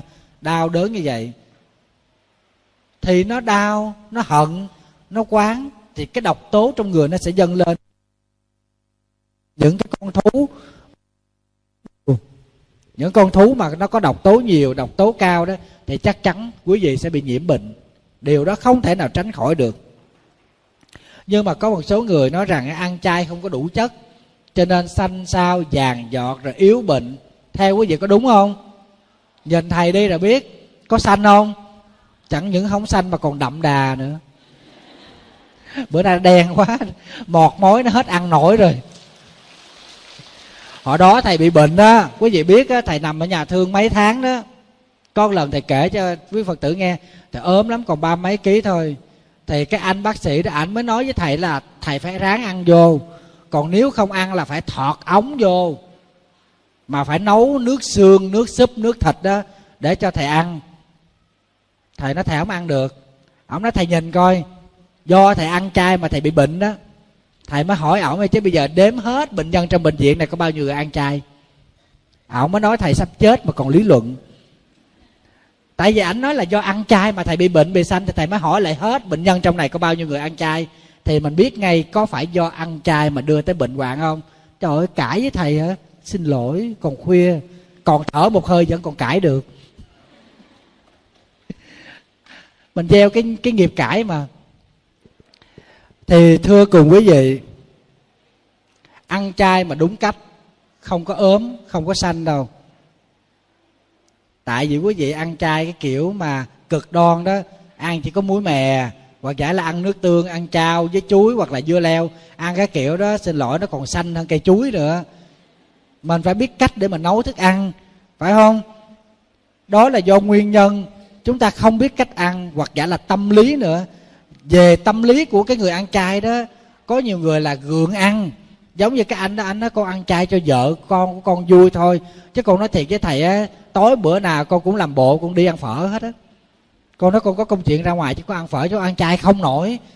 Con ăn cho vợ con vui thôi, nhưng mà con nuốt không có trôi. Thầy nó lạc lẽo làm sao đâu. Thầy nó lạc thì xịt nước tương vô nó mặn nó. Còn không thì bỏ đường vô nữa cho nó ngọt.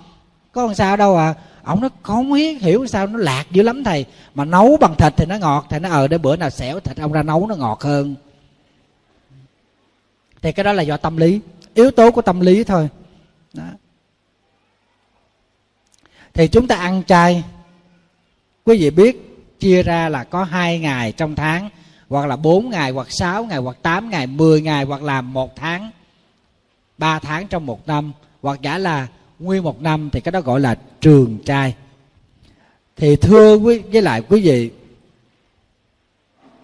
ăn chay có một đoạn ở trong Đại Trí Độ Luận nói như thế này: tại sao trong sáu ngày trai cần phải thọ tám giới và tu phước? Bởi vì vào các ngày này là ác quỷ rình theo người, muốn gia hại, gây bệnh tật, hiểm hại. Vì thế trong kiếp sơ, những ngày này thánh nhân dạy người ta trì trai tu phước làm lành. Nhưng cách trì trai xưa chỉ lấy trọn ngày không ăn gọi là trai. Đến khi Đức Phật ra đời, chế lại thọ bát quan trai giới trong một ngày đêm và lấy quá ngọ không ăn làm trai. Đức Thế Tôn bảo nên như chư Phật thọ trì tám giới và không nên ăn quá ngọ trong một ngày đêm. Công đức ấy sẽ đưa người mau đến Niết Bàn. Thì như vậy, vẫn chưa có kinh nào nói rõ ràng là ăn chay trường, mà chỉ nói là trong bát quan trai giới. Đặc biệt là bộ Đại Trí Độ Luận nói rõ như thế cho chúng ta biết rõ về vấn đề ăn ăn chay trong những ngày tu tập này, gọi là bát quan trai giới. Tức là những ngày này chúng ta tu tập phước lành, tạo ra nhiều công đức để nuôi lớn tâm từ bi, tránh đi tất cả những khổ hại mà chúng sanh khác đem tới cho chúng ta. Còn thập chay, tức là một tháng ăn mười ngày, gồm có mùng một, mùng tám, mười bốn, mười lăm, hai mươi ba, hai mươi bốn, hai mươi tám, hai mươi chín và ba mươi. Nếu là tháng thiếu chỉ chúng ta sụt lại một ngày, đó là ngày hai mươi bảy, hai mươi tám và hai mươi chín. thì à, trong những ngày này chúng ta ăn chay là để nuôi lớn cái tâm từ bi của mình. Mà thầy nghĩ rằng một tháng mà ăn mười ngày chay thì còn hai mươi ngày chay, hai mươi ngày kia nữa chúng ta ăn rất là dễ, phải không? Nhưng mà có nhiều Phật tử không có ăn hết được, ăn mười ngày thôi, còn hai mươi ngày kia ăn không được, rồi đưa lý do là con phải nấu cơm cho chồng, nó phải nấu cơm cho con, cho nên là con không ăn chay trường được. Theo quý vị ăn được không? Được, ăn được hết á. Ở ngoại quốc á, quý vị biết á, thầy có nghe một vị hòa thượng giảng như thế này. Cái bữa đó là bữa truyền Bồ Tát giới tại gia cho Phật tử. Thì hòa thượng giảng như thế này: ở Việt Nam điều kiện rau cải dễ dàng cho nên ăn chay trường được. Còn ở ngoại quốc rau cải khó khăn, mùa hè mới có, cho nên những người thọ Bồ Tát giới tại gia theo lý là phải ăn chay trường, nhưng ở đây ăn mười ngày là được rồi. Thầy nghe thầy nói thôi chết rồi. Tại vì thọ Bồ Tát giới tại gia là nhất định phải ăn chay trường nha. Đó là luật dạy. Mà hòa thượng nói là ở đây vì không có rau, rau mắc quá, cho nên ăn một tháng mười ngày thì bằng với người ta ăn chay trường. Thầy nghe thầy sợ quá, thầy không dám hó hé, thầy không dám nhúc nhích gì luôn. Mà dù trong bụng thầy nghĩ rằng hòa thượng này nói không biết căn cứ vô đâu, nhưng mà trong luật là không có rồi. Rồi xong ra ngoài đó, thầy hỏi các vị Phật tử đó là ăn chay mười ngày hay là ăn chay trường. Mấy người nói trời ăn mười ngày thôi thầy, bữa nay hòa thượng dạy ăn mười ngày không có tội mà. Thấy không, Phật tử dịnh vô đó nói liền ăn mười ngày không có tội. Rồi còn có vị khác nói là ăn mười ngày bằng với ăn chay trường, cho nên một tháng tụi con ăn mười ngày được rồi, bằng với ăn chay trường rồi. Cũng giống như dân gian mình hồi xưa tới giờ nói ăn chay một ngày mùng một Tết á là bằng ăn chay cả năm, phải không? Bằng không? Không dám đâu, làm gì bằng. Là tại vì ngày mùng một là thịt đồ nhiều quá, thức ăn ngon nó cám dỗ mình nhiều quá mà mình nén lại mình ăn chay. Nhưng đâu có biết là sáng sớm mùng hai là mình ăn đã đời rồi, ăn bù ngày hôm qua ăn chay. Hồi nhỏ thầy vậy chứ đâu. Tại vì bà ngoại thầy nói ăn chay ngày mùng một Tết là bằng ăn chay một năm, cho nên là ngày mùng một thầy nhất định phải ăn để ba trăm sáu mươi bốn ngày còn lại khỏi ăn. Tâm lý của mình nghe người lớn nói là mình tin, phải không? Rất là nguy hiểm. Trong sáu ngày trai, trong Kinh Phạm Võng nói như thế này, quý vị nhớ ha, Kinh Phạm Võng, Kinh Đề Vị, Hành Sự Sao, Tư Trì Ký, đây là những bộ kinh luận rất là nổi tiếng, chép như thế này: trong sáu ngày trai và ba tháng trường trai trong một năm, nếu sát sanh, trộm cướp, phá trai, phạm giới thì phạm tội khinh cấu. Đây là đối với những người thọ Bồ Tát giới.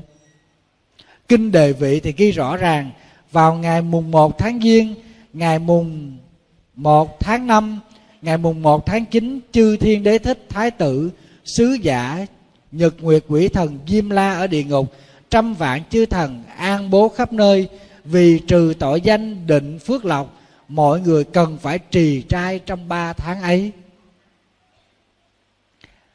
Trong Tư Trì Ký cũng nói rõ ràng tháng Giêng, tháng năm, tháng chín nghiệp cảnh ở cõi u minh theo vòng xoay chiếu đến châu Nam Thiệm Bộ, người đời có bao nhiêu việc thiện ác thải đều hiện rõ bóng trong gương.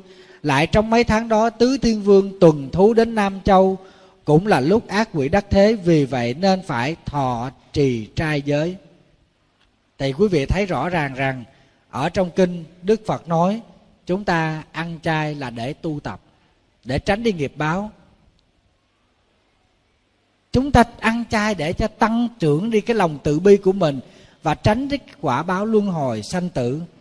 Cho nên quý vị biết Đức Phật dạy về đoạn sự nhục đó là để cho chúng ta quân tập một cái nhân an lành, thánh thiện.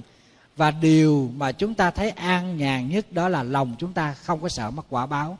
Chúng ta cảm thấy tự tin. Mình sát sanh hại vật riết cho nên ai gặp mình ta cũng né hết, phải không? Cái nghiệp sát nó dữ quá, người thân mình còn né, đừng nói chi ai. Đụng là bắt đầu mình vớt nó, Tuy là rằng là không có xé thịt người ta, nhưng mà mình nói khiến cho người ta đau đầu, người ta muốn chết. Hoặc là mình liếc, mình thấy, hoặc là mình có những cử chỉ, những hành động làm cho người ta phải sợ, phải kinh tởm lấy mình. Thưa quý vị, vấn đề ăn chay này sẽ còn nhiều điều để mà bàn cãi nữa. Nhưng mà Thầy nghĩ có một đoạn kinh trong Kinh Lăng Già, Đức Phật nói về ăn chay đối với Đại Huệ Bồ Tát rất là hay. Thầy xin phép được đọc cho quý vị nghe nha.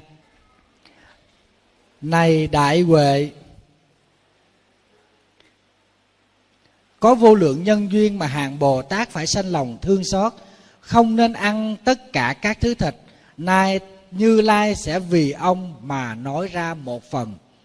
Này Đại Huệ, tất cả các loài hữu tình từ vô thủy đến nay ở trong vòng sống chết luân hồi vô tận, không có chúng sanh nào chẳng từng làm cha mẹ, anh em, con cái quyến thuộc, cho đến chủ tớ, bạn bè, thân thích lẫn nhau. Vậy đối với chúng sanh đã vì nghiệp lực phải chịu đọa làm thân thủy tộc cầm thú, nỡ nào bắt nó mà ăn thịt. Bậc Bồ Tát Ma Ha Tát phải quan sát xem tất cả các loài hữu tình đồng với thân mình, nên nghĩ các thứ thịt kia từ những sanh mạng, biết vui khổ, biết thương đau mà có, đâu nỡ nào an nhiên mà ăn nó. Này Đại Huệ, các bọn la sát nghe ta nói điều này còn nên dứt trừ sự ăn thịt, huống nữa là các người ưa vui theo đạo Pháp. Trong mỗi đời Bồ Tát quán thấy chúng sanh đều là quyến thuộc, thường nghĩ xem đồng như con, nên không ăn tất cả các thứ thịt. Những người ăn các thứ thịt trâu bò chó ngựa heo dê nơi chợ phố hàng quán, vì tâm tham lợi nên tạo nghiệp giết hại. Thịt là sở do của tâm hạnh tạp quế như thế, làm Bồ Tát sao thọ dụng được. Này Đại Huệ, kẻ ưa ăn thịt thân thể hôi nhơ, tiếng dữ đồn xa, người lành bậc hiền thánh không thích gần gũi. Vì thế Bồ Tát không nên ăn thịt.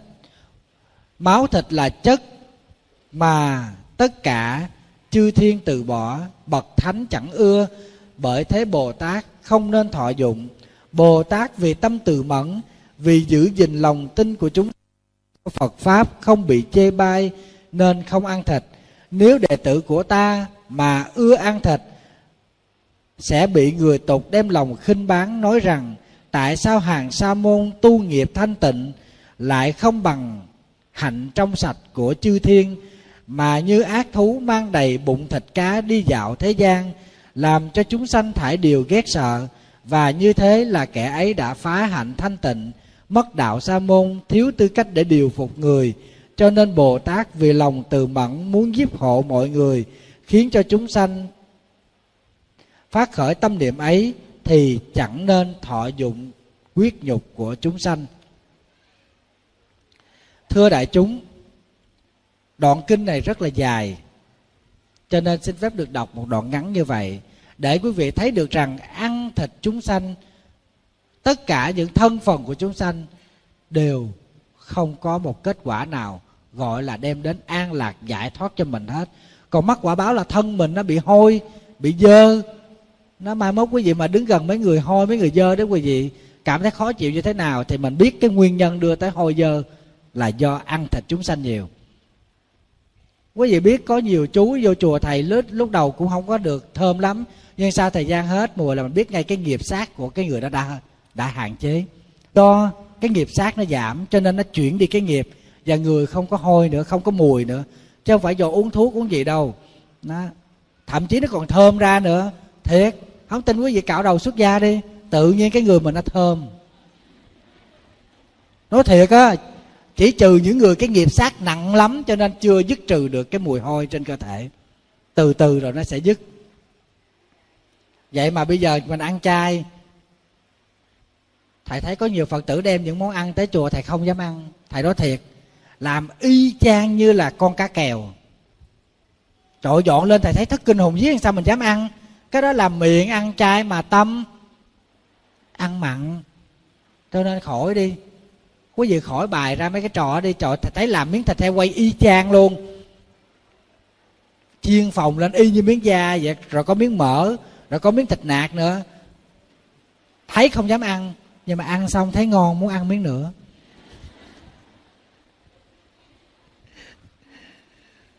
Cho nên quý vị Phật tử ăn chay mình nhớ ha, thức ăn thanh tịnh, chúng ta không cần phải cầu kỳ, phải bày ra mấy thứ đó.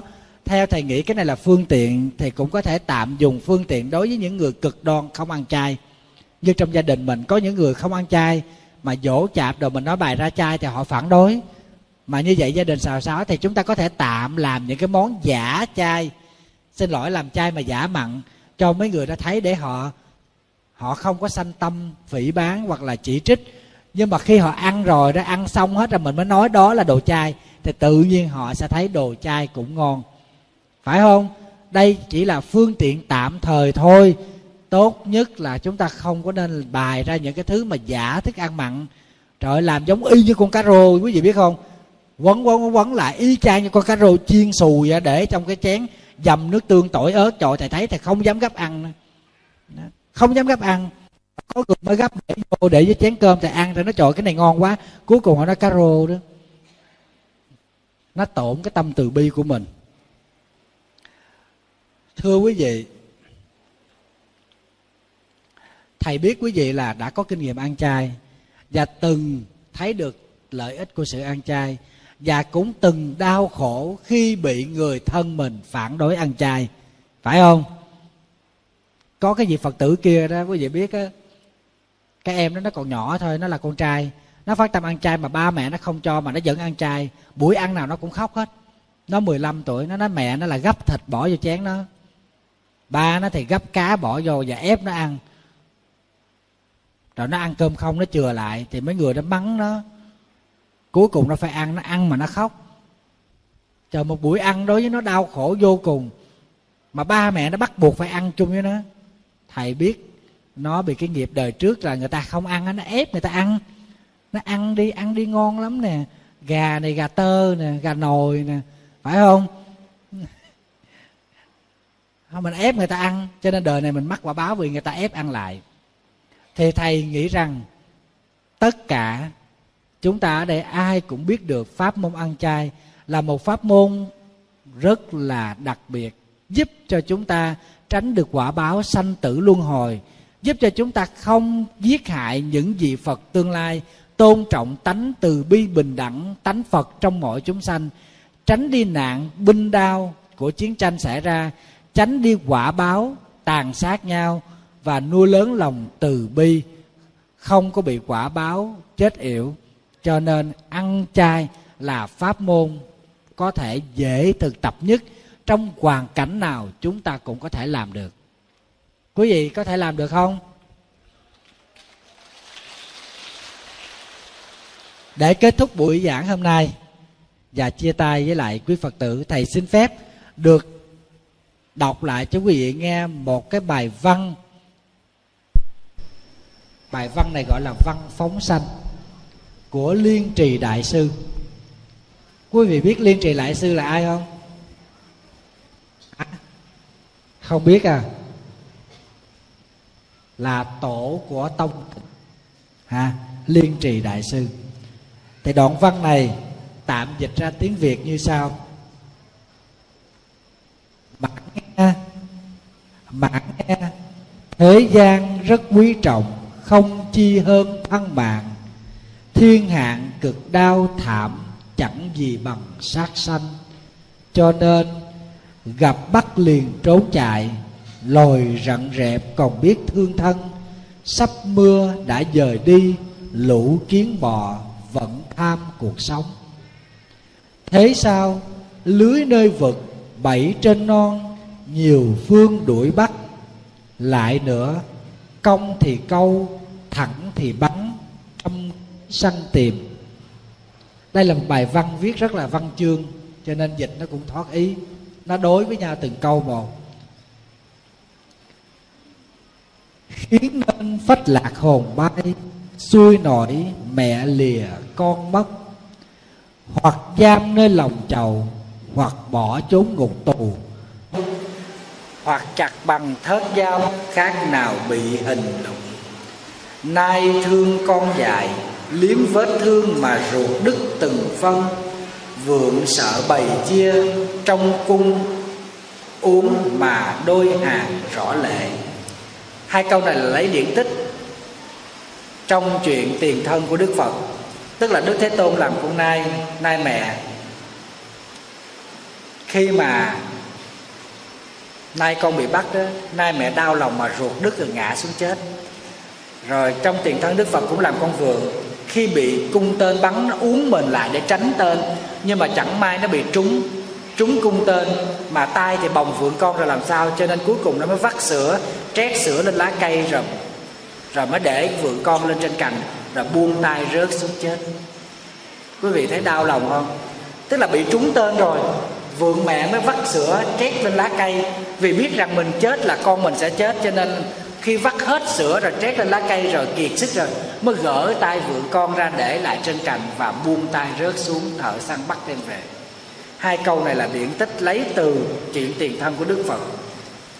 Nai thương con dại, liếm vết thương mà ruột đứt từng phân, vượng sợ bày chia trong cung, uống mà đôi hàng lệ đổ. Cậy ta mạnh mãi hiếp kia ngu yếu, lý có hợp chăng, thịt nó ăn để mình tự bổ thân, lòng sao vội nợ. Bởi thế đất trời thương cảm, cho nên hiền thánh hành dơ. Mở lưới ân rộng thỏa thành thang, nuôi cá đức lập từ sản. Tử, đây là nói về điển tích nơi cái ông Tử Sản, ổng nuôi cá rồi ổng, ổng thả ra, rồi thành thang tức là thả lưới ra cho thú chạy. Xin lỗi quý vị, thầy có cần giải thích thêm mấy cái điển tích này không? Tức là vua Thành Thang đời nhà Thương cùng với bầy tôi đi xuất du đó, gặp bọn thợ săn giăng lưới bắt, thì thì thì lúc bấy giờ đó vua thì mới bảo với mọi người là đứng ở ba phía mở lưới ra để cho các con thú mà bị giăng bị bắt này nó được thả ra. Đó là cái sự tích mà vua Thành Thang mở lưới để thả thú. Còn thầy Tử Sản là khi làm quan đại phu ở nước Trịnh, có người thường đem đến cho thịt cá ngon còn sống, ông không nỡ nào ăn, bảo người đem thả cá đó để nuôi. Điều này là cho thấy rằng cái việc phóng sanh rất là có lợi ích. Cho nên thầy xin phép đọc lại hai câu này ha. Mở lưới ân rộng thỏa thành thang, nuôi cá đức lập từ Tử Sản. Lưu thủy đã nên thánh triết, tưới nước xuân nhuận cảnh khô khao. Thích ca rõ thật từ bi, cắt thịt quý cứu cơn nguy nạn. Thiên thai trí giả đào ao phước để phóng sanh, đại thọ tiên nhân hộ chim lành nơi định thể. Thả lân trùng mà đắc độ, thọ thiền sư gương ưu ái hãy còn. Cứu long tử được truyền phương, tôn chân nhân dấu từ bi chưa mất. Một phen vớt kiến sa di cải mạng vắng thành thọ cao. Thư sinh đổi danh hèn lên thượng bản, giây phút mua rùa mau bảo nơi cảnh nguy mà thoát nạn. Khổng du từ tước bọn đến phong hầu, khuất sư thả cá ở nguyên thôn. Thọ tăng một kỷ tùy hầu cứu rắn nơi tề giả, châu trả nghìn vàng. Tất cả những cái này đều lấy điển tích của người phóng sanh. Cứu trạnh lớn trốn nhà trù, ả tỳ tự khỏi cơn dịch bệnh. Vớt lằn sanh nơi hữu rượu, gã tủ sanh được miễn gia hình. Đổi vật mạng trốn nhà đồ, trương đề hình hồn siêu thiên giới. Chuột sanh linh nơi thuyền lưới, lý cảnh văn giải độc đơn xa. Tôn lượng tự cứu nguy lòi long cánh, khi thọ chung chim đắp mã mồ. Phan huyện Phan huyện đường lệnh cấm lưới sông hồ, lúc thiên chức cá rền khóc cảm. Tính lão bãi xanh tế kẻ ngu dân, điềm bay cam dụ tàu khê mở lưới săn người lạp tử. Đạo khắp thần châu chim sẻ biết ngậm vành mà báo ân, lòi chồn hay đến giếng để truyền thuật. Cho nên thân tàn được sống, rít đeo vách trắng để nghe kinh, cảnh nạn cầu sanh, lương hiện áo vàng mà báo mộng. Thế nên ra ơn có trả, chuyện xưa há phải vô bằng, rõ ràng mắt thấy tai nghe, việc trước còn ghi sử sách. Khắp nguyện khi thấy phát lòng từ bi, bỏ tiền của không bền, làm việc lành có ích, cứu một con cũng vẫn là việc tốt. Như thế ngày thêm tháng góp, hạnh cả đức to, chừng ấy lành khắp nhân hoàng, danh thông thiên phủ. Rửa tiêu oan chướng, thủy trưng đã dẹp đời nay, bồi đắp thiện căn, phước báo còn tươi kiếp khác. Nếu lại giúp xưng Phật hiệu, tụng thêm văn kinh, để vì hồi hướng Tây Phương, khiến chúng sanh xa lìa ác đạo, thì chỗ dụng tâm càng lớn, trồng đức càng sâu, đạo nghiệp nhờ đó mau thành, liên đài sẽ sanh lên thượng phẩm vậy. Thì bài văn này của Ngài Liên Trì Đại Sư viết ra rất là văn chương, dùng tất cả những điển tích xưa trong Phật giáo, Nho giáo, nói về tán dương công hạnh của những vị mang tâm từ bi, phóng sanh từ kiến, rận, muỗi cho đến những con thú lớn, rồi đến thả tù binh mà có ra những cái quả báo rất là tốt. Thì ở đây thời gian không cho phép, cho nên thầy không có giải thích được. Nếu giải thích từng điển tích một thì quý vị sẽ ngồi thêm một tiếng đồng hồ nữa. Quý vị muốn ngồi không? Quý vị muốn, nhưng mà thầy sắp chết. Tại vì chiều nay thầy còn đi giảng ở tại Bình Thuận nữa, cho nên xin phép được khép lại ở đây. Vâng, chúc quý vị luôn được an lạc bằng chính pháp.